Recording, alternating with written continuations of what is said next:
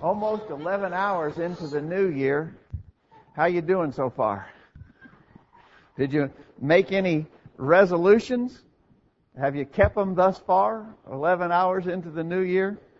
This is a day for doing that sort of thing, isn't it?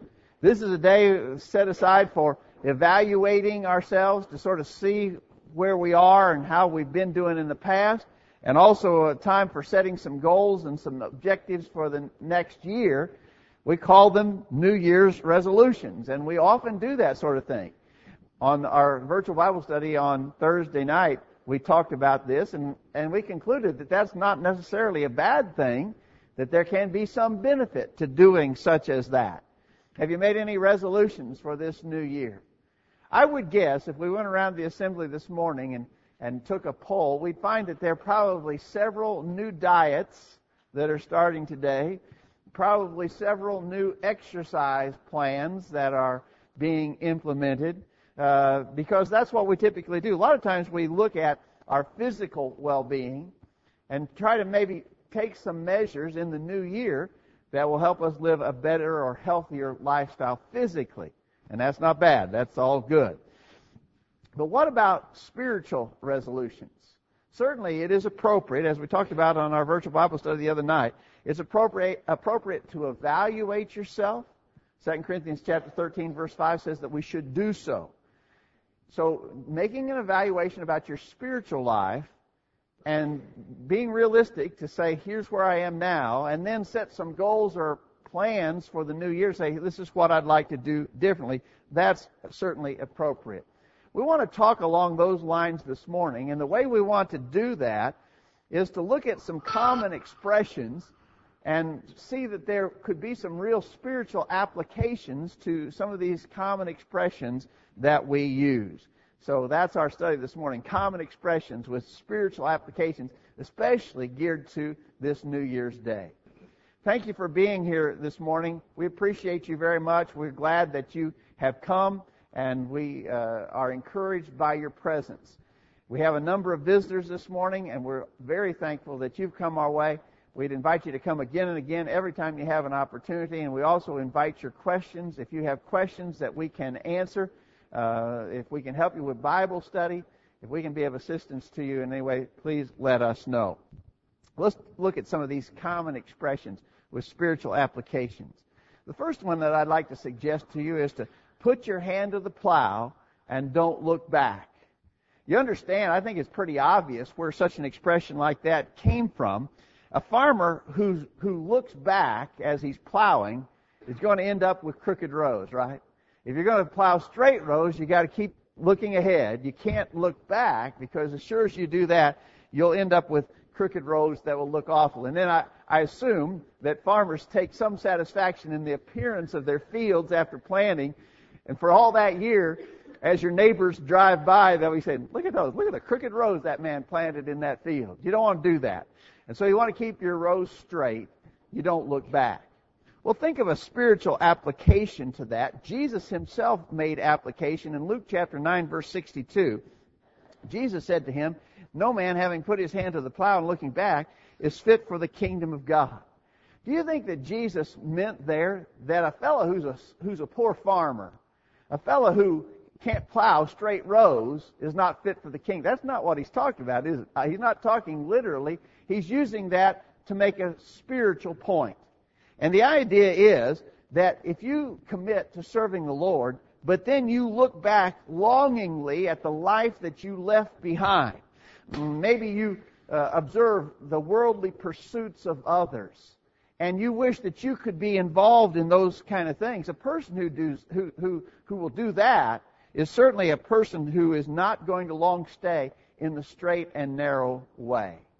And so, spiritually speaking, put your hand to the plow. Commit yourself to serving the Lord and don't look back. Don't long for those former days.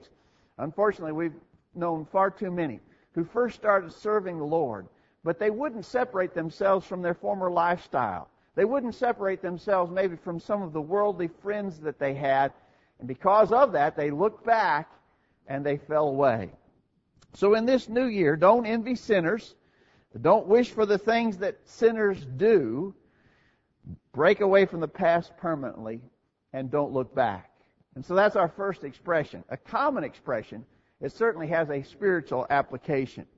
Let me suggest another one. Put your nose to the grindstone. In this new year, put your nose to the grindstone. Do you understand that expression? Some people think that maybe that expression suggests some sort of a, a punishment or penalty to someone. It really isn't intended that way. Actually, it simply means to be intent on the job that you're doing. If you picture someone like the fellow there in the illustration who's grinding a tool on a, on a grindstone, if he's got his nose to the grindstone, it means he's up close to his work. He's very intent on it. He wants to make sure that it's done right. That's what the expression putting your nose to the grindstone means. The fellow who's grinding uh, will have his nose right on the job to make sure that it's getting done right.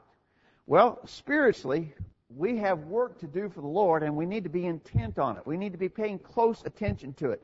Paul said in 1 Corinthians chapter 15 verse 58, Therefore, my beloved brethren, be steadfast, uh, steadfast, unmovable, always abounding in the work of the Lord, for as much as you know that your labor is not in vain in the Lord. I think it's appropriate for us to emphasize here the idea of work. Christians, we are not spectators. We're not here just to watch and see what others are doing. We're not spiritual hitchhikers, so to speak. We're not just along for the ride. We're supposed to be busy and working for the Lord. I think as we evaluate ourselves, this verse serves as a very appropriate place to do a little self-evaluation. Can you honestly say about your service to the Lord that it is abounding? The idea there being overflowing in service to the Lord. Are you busy at work in this new year? Uh, all of us need to be getting serious about serving God, about really working for Him. If you, as you evaluate yourself, you realize that you haven't had your nose to the grindstone. That is, you haven't been paying careful attention to your work for the Lord. You've been neglecting it. You haven't been putting it first in your life. Then for the new year, a very appropriate expression for you would be put your nose to the grindstone. Here's another one and that is put your ear to the ground. I think we all have heard that and probably understand the origin of such an expression.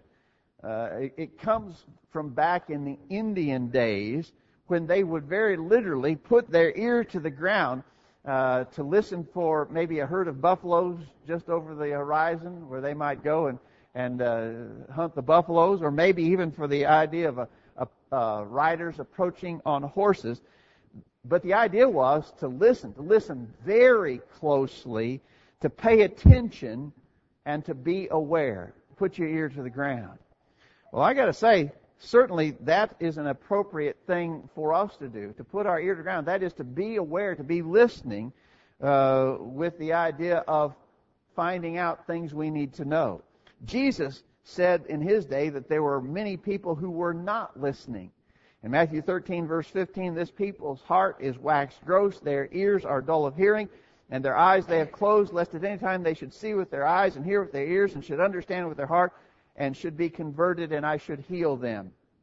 Jesus said, I'm not going to be able to help these people because they're not listening. They're not paying attention. In fact, they've closed their ears. Their ears are dull of hearing. They're not paying attention at all.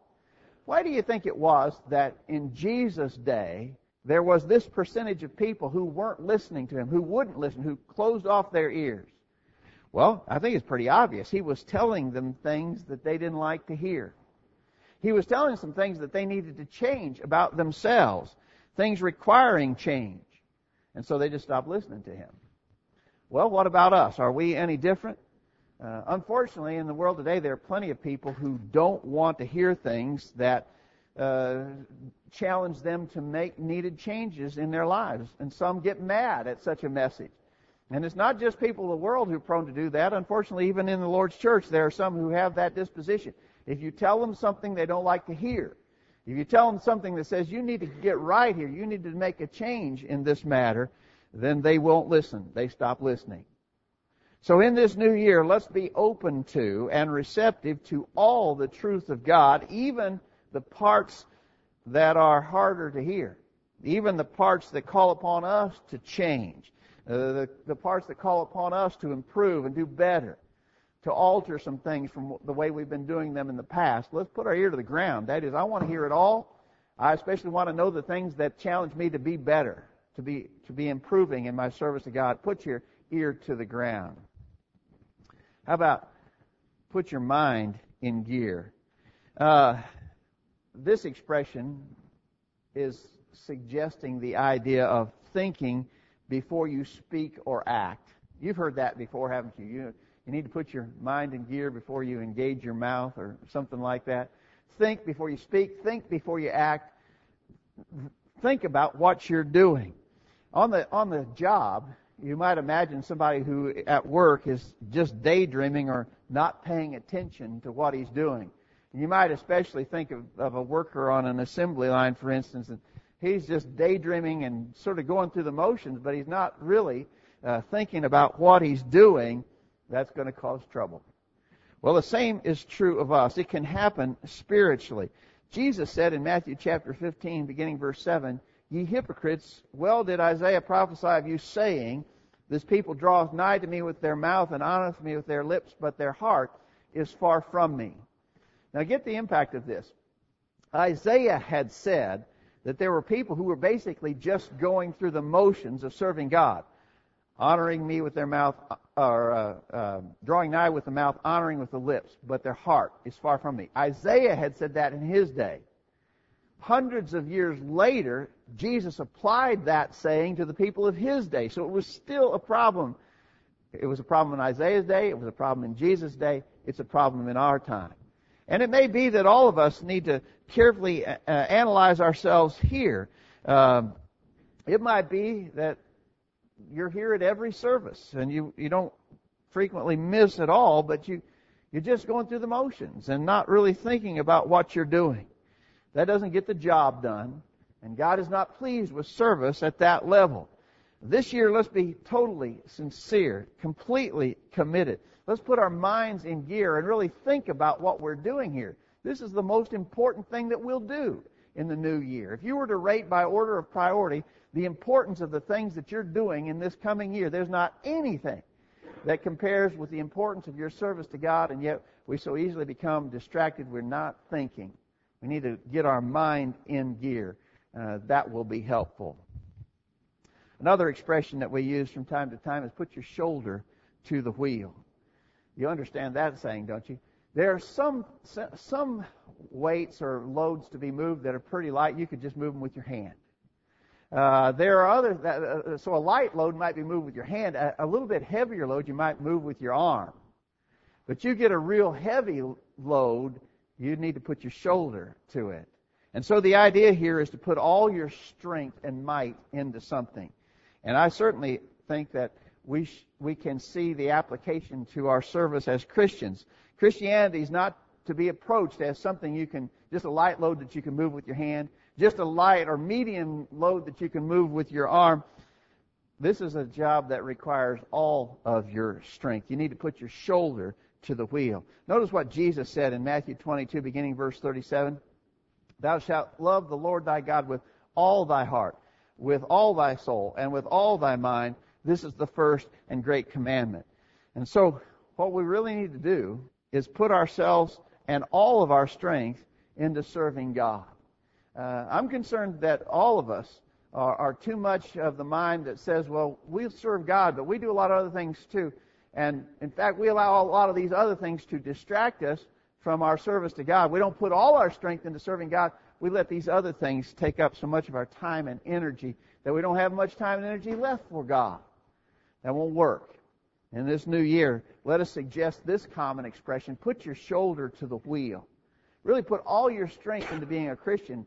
And I tell you, if we will all do that a year from now, when we're talking, uh, if, if time continues on, a year from now, when we're talking, we'll be stronger Christians individually and the congregation will be much stronger as well if we all put our shoulder to the wheel.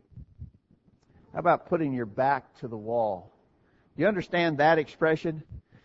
A person with his back to the wall uh, is a person who basically realizes that he's in a very serious situation, and typically there's only one option, and that is to fight. Uh, you've got your back to the wall. What are you going to do? You've got to fight. There's no way out. There's no escape. There's no other option. You have to approach the fight. Um, what about us?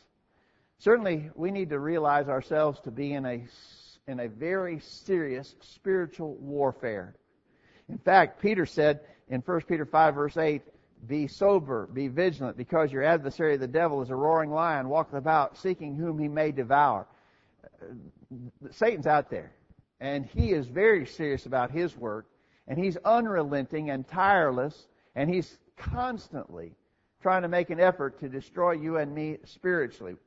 And so we're in a spiritual warfare, whether we want to realize it or not. What we need to do is see the option as the only one to fight. You got your back to the wall, and the only thing you can do is fight this spiritual warfare. We need to do that. Um, we need to be aware of how serious our situation is, and we re- need to realize that in, in, in a very literal sense, our only option is to fight. You got to fight for your spiritual life. And so, in the new year, picture yourself with your back to the wall and ready to fight for your spiritual life because that's what is required. How about this expression? Put your feet to the fire. Usually we use this expression to talk about someone else. I'm going to hold his feet to the fire, we say. And when we say that, what we mean is we're going to make this other person responsible or accountable for their actions uh, we're in a, a political year, presidential election now this year in 2012, and a lot of candidates are out there, not only for president but for other political offices. And sometimes you'll hear the expression used relative to those politicians uh, that someone needs to hold their feet to the fire. Well, yeah, I'm all for that. I'm all for holding the politicians responsible and accountable for what they say and what they do when they get up to Washington in particular or to Nashville. So we, we want to hold their feet to the fire. Well, here we're using that expression, but we're talking about ourselves. We need to hold our feet to the fire. Do this ourselves. Put your own feet to the fire. In 2 Corinthians chapter 5 verse 10, Paul said, For we must all appear before the judgment seat of Christ, that everyone may receive the things done in his body, according to that he hath done, whether it be good or bad. There's a time of accounting coming. There's judgment ahead for us all. And we need to be holding our feet to the fire. That is, keeping ourselves accountable, knowing that there's a time coming when we must give account to the Lord. So with this knowledge, constantly realize everything I do, the thoughts I think, the words I speak, the actions I engage in, I'm going to be accountable for all these things. I need to hold my feet, my own feet to the fire with the idea of accountability. We're not, we're not hiding anything from God. We're not going to get away with anything. There's not going to be anything that escapes his notice, and therefore we might as well hold our own feet to the fire with the idea of being accountable. Finally, let me suggest to you one more common expression. That is, put your eye on the prize. You understand that this expression suggests the idea of someone who's striving for an award or a prize. Uh, maybe the idea of someone running a race who, who wants to win and get the prize of winning. He sees that and that's what he's all about. He has a single-minded objective. He's going to settle for nothing less. He has his eye on the prize. Well, we need to have our eye on the prize too. At the start of another year, what we also need to realize is that another year's gone by.